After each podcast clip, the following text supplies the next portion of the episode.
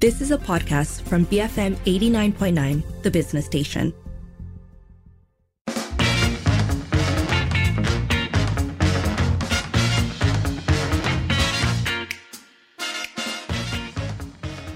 It is 5:44, and speaking of things that people feel very strongly about, it's time for trending today where we're talking about the brand new Merdeka 118 tower. So the the building had its grand opening yesterday, um, and it is uh, supposed to be actually the second tallest in the world after the Burj Khalifa in Dubai. Uh, so Merdeka 118 stands at 678.9 meters. And it's meant to symbolize Malaysia's multicultural population, the, the look of the tower, I mean, uh, its unity and the country's advancements over time. I will say, though, if you look at the um, general response to the tower's launch and the conversation happening on social media, uh, it really does not look like many people are. Well, to put it mildly, nobody seems very excited. Yeah, and I wonder, though, you know, if uh, this definition of the look that it is, um, you know, it symbolizes our multicultural reality uh, is a bit of a stretch. I mean, it sounds like a PR job. Uh, and I'm not convinced that the aesthetics of the building, the glass and steel aesthetic, uh, really uh, does that. And also, uh, maybe, you know, maybe it's me, Sharmila, but, you know, I, I do feel tall towers and highest tallest is so early 20th century. And I mean, the fact that it came to us, you know, know, late in the 20th century, uh, does not mean that we have to keep doing this. It's a very American early 20th century thing. I don't know why we keep building tall towers. It does feel a little bit like one of those things uh, that seemed exciting in the past. I, I remember when the um, when the KL, when KLCC opened, right? Um, I remember when the KL Tower was launched. And what about Daya Bumi before that? A little bit before my time, but but yes, I, I imagine it would have been accompanied with the same kind of awe because that sort of changed the landscape of KL. Um, you know, at those times, those sorts of buildings were not just iconic in a literal, you know, visible sense. They they represented a kind of idea of change in a way. Now, though, I feel like they are increasingly viewed as representing perhaps a, uh, on the one hand, I think people feel like, what for, right? It's an increasingly crowded city. Perhaps we need to be thinking differently in terms of development. On the other hand, it represents, I think, for a lot of people, a sort of cynical view of government and where we spend our money and um, and, and, I think I, neither of those are getting people quite excited because if we look at the uh, tweets for instance um, Don says it's a waste of money every time we see it people will remember that we were robbed um, it's built to display unreasonable ego um, and the money could have been spent to improve irrigation systems or to restore heritage structures that help to showcase the true side of KL uh, meanwhile we have others just simply saying it doesn't look great and they don't like the way it looks in the skyline. Um, let's see. Dracaris says, We now know the intangible cost of having a skyscraper, which is a, what's the trade off and how it could be a massive tool to deepen corruption. Yeah, but there are positives too, right? So uh, Jalal Rashid writes, uh, looking absolutely super, fond memories of weekly meetings pouring through every detail uh, detail of the structure. So we know exactly who to blame, at least one of them for this. Uh, for this, uh, but uh, Jalal is not in the room, so he can't he can't defend his choices. I do I do say you know there are people who love uh, the the the the kind of modern uh, I don't dislike the way it looks. By the way, I actually think it. No, no. Um, I, I, I think I'm, I'm, I'm more partial to Merdeka One One Eight than I am to TRX. TRX, I feel, looks too much like the object from, um, uh, from, from. Oh my God, I'm spacing on the Stanley Kubrick movie.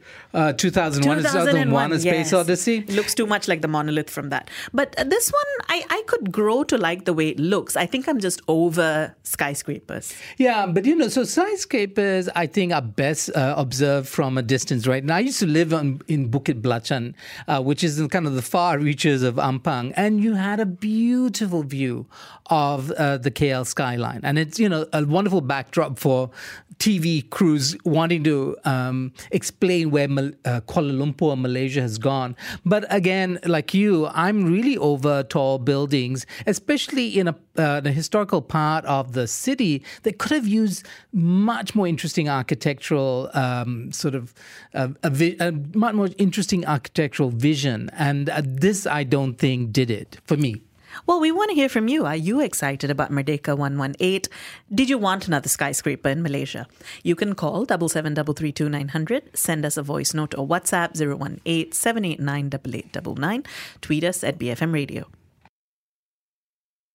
Bole for Malaysia. Ha. BFM 89.9, the business station. BFM 89.9. It is 5.54. You're listening to the evening edition with Sharmila and Sharad. And we're talking about Merdeka 118, which was officially opened yesterday, and asking you, are you excited about it? Did you want another skyscraper in Malaysia? You can call 77332900, send us a voice note or WhatsApp 018-789-8899, tweet us at BFM Radio. So Roberto um, is pointing out something that I remember reading about a while ago, and then it had slipped my mind until you brought it up. Uh, Roberto says, Menara 118, I don't remember who exactly told me this, but the inspiration for the design is based on the Merdeka independence, uh, the encouragement um, of the Prime Minister at Merdeka, the resemblance of him holding up his fist in the air. And that kind of makes sense if you look, look at the building from a certain perspective, from a certain angle. It does remind me of the picture that you see during the Merdeka celebration days, which um, you're right, Roberto. Um, thank you for reminding me. Um, and I get it. I can see it. It's a sort of very abstract notion that's inspired by that iconic picture. Um, as I said, I don't have a problem with the way the tower itself looks. Well, you know, uh, yes, I mean that might be the inspiration, and of course, you know, with with all these things that are driven by the private sector or by these companies, is that they are trying to express something of their corporate identity. I whether people feel for it, that's a different issue. We do have a caller on the line. Good evening, Muddy. What are your thoughts? Good evening. Uh, we are talking about towers. It's something favorite of mine.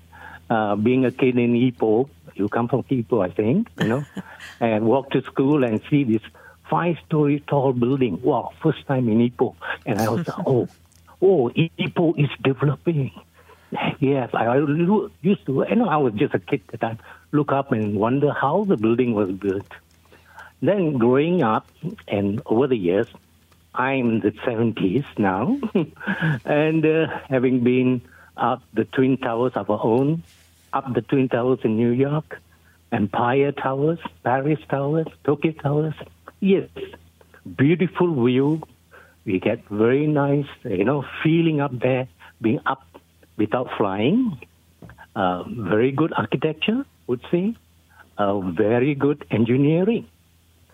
But then when you sit back and then be really rational, especially at this time in our growth and development of the country, I have the same feeling as all the others.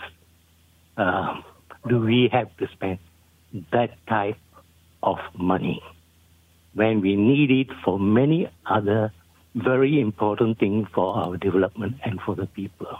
It's sad. And I know, anybody will know, it only made certain people, certain organizations richer. That's my comment. You can say, well, are you want to ask me anything? Please tell me. Muddy, you know, I completely agree with you. Actually, you captured exactly how I feel about towers as well. Uh, thank you for calling. Actually, um, I think this is exactly it, right? The the sort of the awe and the beauty of what these uh, buildings can do for a city I think p- captured it perfectly. But the challenge, not the challenges, the the larger implications of spending this kind of money uh, is something that's coming up in a lot of the messages. So Steve, for instance, says, "I love looking at skyscrapers and admiring the sheer size and architecture, but I do agree that we don't need another tallest building in the world. We need more functional buildings that create value uh, for society in meaningful ways." Michelle, meanwhile, says, "I don't think we needed another tall building or tower. That money should." go to the preservation preservation or he- preservation of heritage buildings. So the thing is this: whose money is this that we're talking about? We, uh, the assumption always seems to be that if it's not spent on this, it's going to be going into scholarships for students. But it's not true. I mean, it, uh, PNB decides where it wants its money to go. I mean, it doesn't. uh, I don't know if it has a you know the function of actually redistributing its corporate wealth uh, to all and sundry. I mean, it just doesn't work that way, right? And so when, especially this is especially true for private corporations, they take their money, it's it's private money, and they build a symbol of their corporate wealth or strength or importance in the world. And no, you can't turn to them and say, "Well, you should have spent it on scholarships for for poor kids." well, to close on a positive note, at least, Jun Xiao says, I like its design and, it, and the deep meaning of the building. What's done is done. Let's enjoy the new landmark and advertise it to our international friends and attract more investment to Malaysia. Just keep in mind that the meaning and spirit of this building is to unite the whole nation. So that's all the time we have for today. Uh, keep your thoughts coming. You can call double seven double three two nine hundred. Send us a voice note or WhatsApp 018 789 8899. Tweet us at BFM Radio.